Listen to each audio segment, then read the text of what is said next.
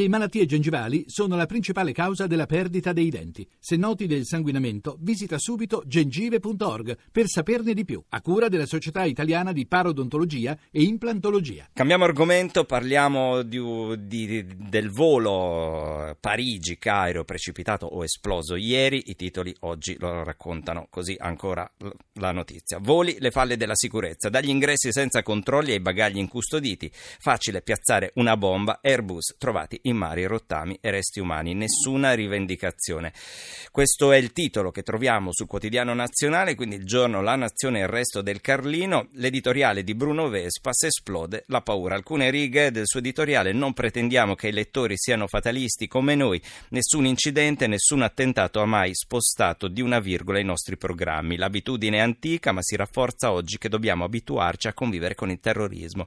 L'aereo è un mezzo di trasporto sicuro, l'autorità italiana che soprintende sovrintende al traffico aereo ricorda che c'è un incidente ogni 10 milioni di voli e si tratta in genere di compagnie di mezza tacca. Perfino se avessimo voglia di una vacanza a Sharm el Sheikh in Egitto ci andrei tranquillamente. I complessi turistici sono ormai blindati e il calcolo della probabilità porta a escludere repliche. Il punto centrale è che la premessa per sconfiggere i terroristi è non averne paura. E ancora notizia del volo esploso ieri sull'unità, sul volo bomba o kamikaze in mare trovati i primi corpi, questo è il titolo dell'unità, avvenire, il volo Egyptair, il mistero dell'aereo caduto, trovati i primi resti, caccia alle scatole nere. E ancora il fatto quotidiano parla di terrorismo, però non eh, parlando del volo, calcio come salvare gli europei dal califo, Francia cresce la paura per gli stadi, ovviamente una notizia strettamente correlata a quello dell'Airbus precipitato ieri. Corriere dell'Umbria, anche qui Airbus precipitato, si sospetta una bomba nascosta a bordo, trovati i resti umani in mare. Noi parliamo di questa notizia con Gian Andrea Gaiani, che è direttore di analisi difesa.it, mensile di politica e analisi militare. Buonasera Gian Andrea. Sì, buonasera a voi, buonasera ai radioascoltatori. Allora, noi torniamo sulla vicenda dell'aereo egiziano precipitato esploso al largo di Creta. Sono stati avvistati frammenti della carlinga, resti umani, come si legge eh, un po' su tutti i quotidiani oggi. Incidente, guasto, attentato ancora non è chiarissimo. Qual è l'ipotesi più accreditata al momento e perché? Ma direi che quella del guasto è stata subito scartata perché tutti i velivoli, incluso anche questo Airbus egiziano, hanno sistemi ridondanti, nel senso che se c'è una varia un sistema ci sono altri sistemi che la rimpiazzano e comunque di fronte a una varia l'equipaggio ha sempre il tempo di lanciare un SOS o di segnalare un guasto alla, al controllo aereo. Così non è stato. L'ipotesi, da quello che sappiamo di questo aeroplano, che improvvisamente perde rapidamente quota con manovre incontrollate o fuori controllo, diciamo così, fa pensare a un'esplosione a bordo che possa essere determinata da una bomba già piazzata sull'aereo ed esplosa da qualche parte o fatta esplodere da un kamikaze. Le due ipotesi sono, restano comunque le più plausibili e, e, poi l'aereo scompare a 3.000 metri di quota, scompare dagli schermi radar, il che potrebbe far pensare che eh, l'esplosione della, di questo ordigno in quota in una cabina pressurizzata come quella dell'aeroplano ha determinato un brusco eh, un brusco abbassamento della quota dell'aereo, con l'equipaggio forse che ha cercato in qualche modo di abbassarsi di quota per, per compensare questa, questa, esplosione e quindi la depressurizzazione, probabilmente anche il fatto che l'aeroplano a un certo punto, è, la struttura dell'aereo è, ha avuto un crash, quindi l'aereo si è rotto, si è spaccato, disseminando, come sembra, da, dai primi ritrovamenti in mare diversi, diversi, in diversi pezzi l'aereo. Quindi insomma l'ipotesi della bomba, kamikaze o bomba piazzata sull'aeroplano, eh, sembra al momento la più, la più, plausibile. Quello che sorprende è che eh, al di là di tutto ci si poteva aspettare che davanti a queste ipotesi sostenute da tutti gli esperti, ormai da diversi paesi anche, eh, non c'è un allarme generalizzato sui, sui voli perché come è accaduto su questo aereo, se questa ipotesi è credibile, potrebbe, quello che è accaduto su questo aereo potrebbe accadere su tantissimi aeroplani, se, se l'aereo eh, se la bomba è stata posta. E proprio in questo momento, guarda, sto, c'ho Rai News 24 in uno degli schermi qui in studio. Ultima ora, ISIS in Malesia ha preso ex tecnico di volo, voleva far esplodere un aereo. Quindi, insomma, come, come vedi, vanno un po' sì, a catena. Così, eh.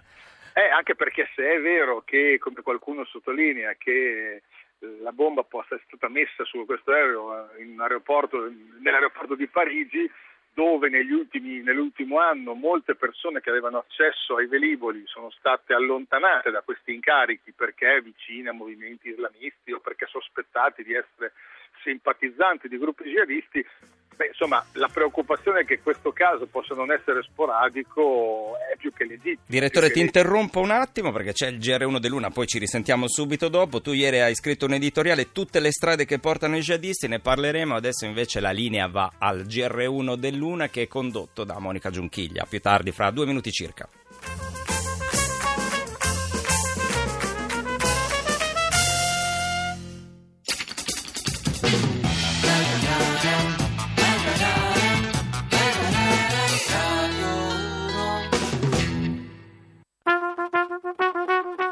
Tra poco in edicola. Eccoci qua, bentornati di nuovo. Buonasera da Massimo Cecchini. Torniamo sulla vicenda dell'aereo egiziano precipitato e esploso al largo di Creta, come avete sentito dal GR. Poi i detriti, alcuni corpi sono stati trovati nelle acque antistanti ad Alessandria. Gian Andrea Gaiani, direttore di analisi e difesa, mensile di politica e analisi militari. Di nuovo, buonasera. Buonasera, buonasera a voi e ai radioascoltatori. Allora, dicevamo dell'editoriale che il direttore ha scritto ieri, tutte le strade che portano i jihadisti e l'altra domanda che un po' compare sui quotidiani oggi è perché colpire l'Egitto?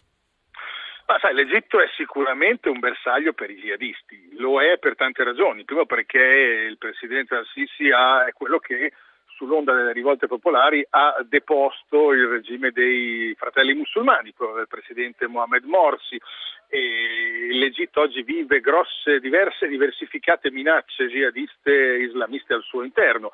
Una è quella appunto della rivolta dei fratelli musulmani messi, messi fuori legge, Mohamed Morsi è stato condannato a morte anche se la sentenza non è stata eseguita.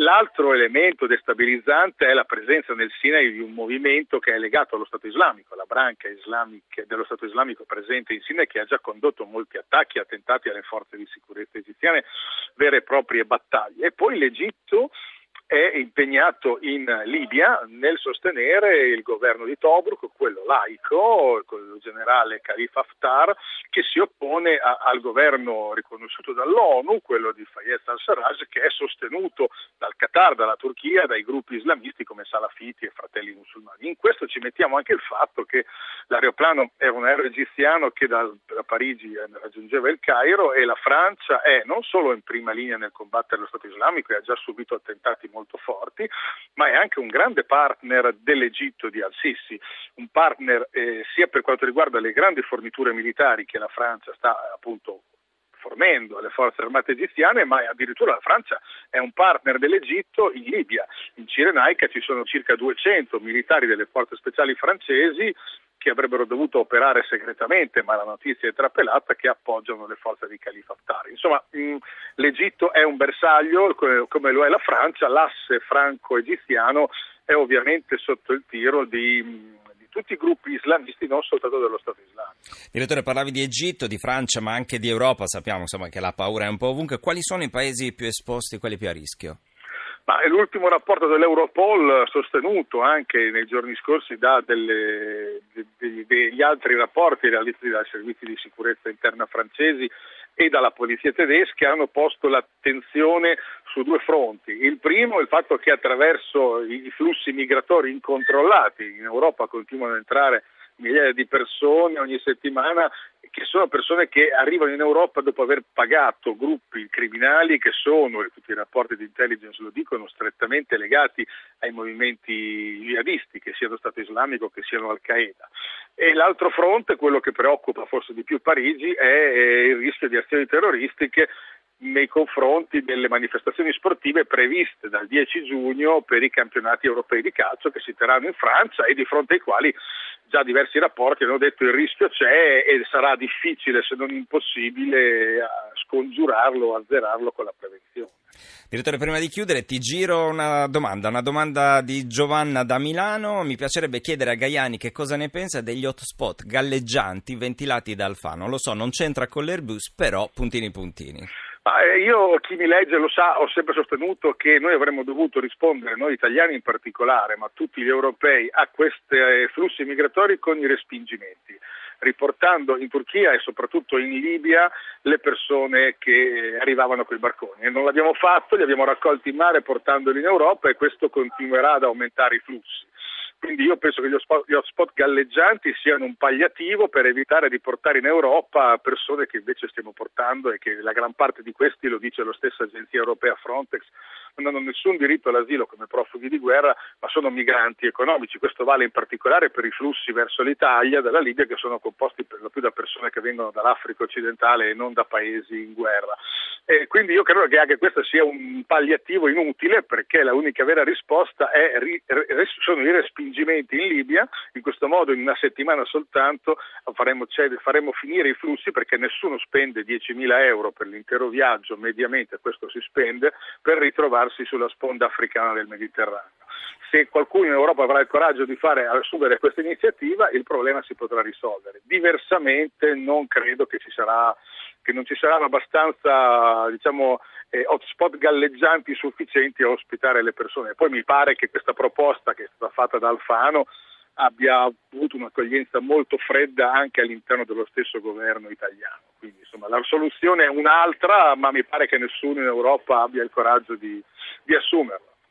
Grazie mille, grazie a Gian Andrea Gaiani, direttore di analisi difesa.it, per averci fatto un po' il punto su quelle che sono sulla vicenda terrorismo e anche sull'Airbus precipitato, il volo Parigi-Il Cairo. Grazie mille, direttore, buonanotte. A voi, buonanotte.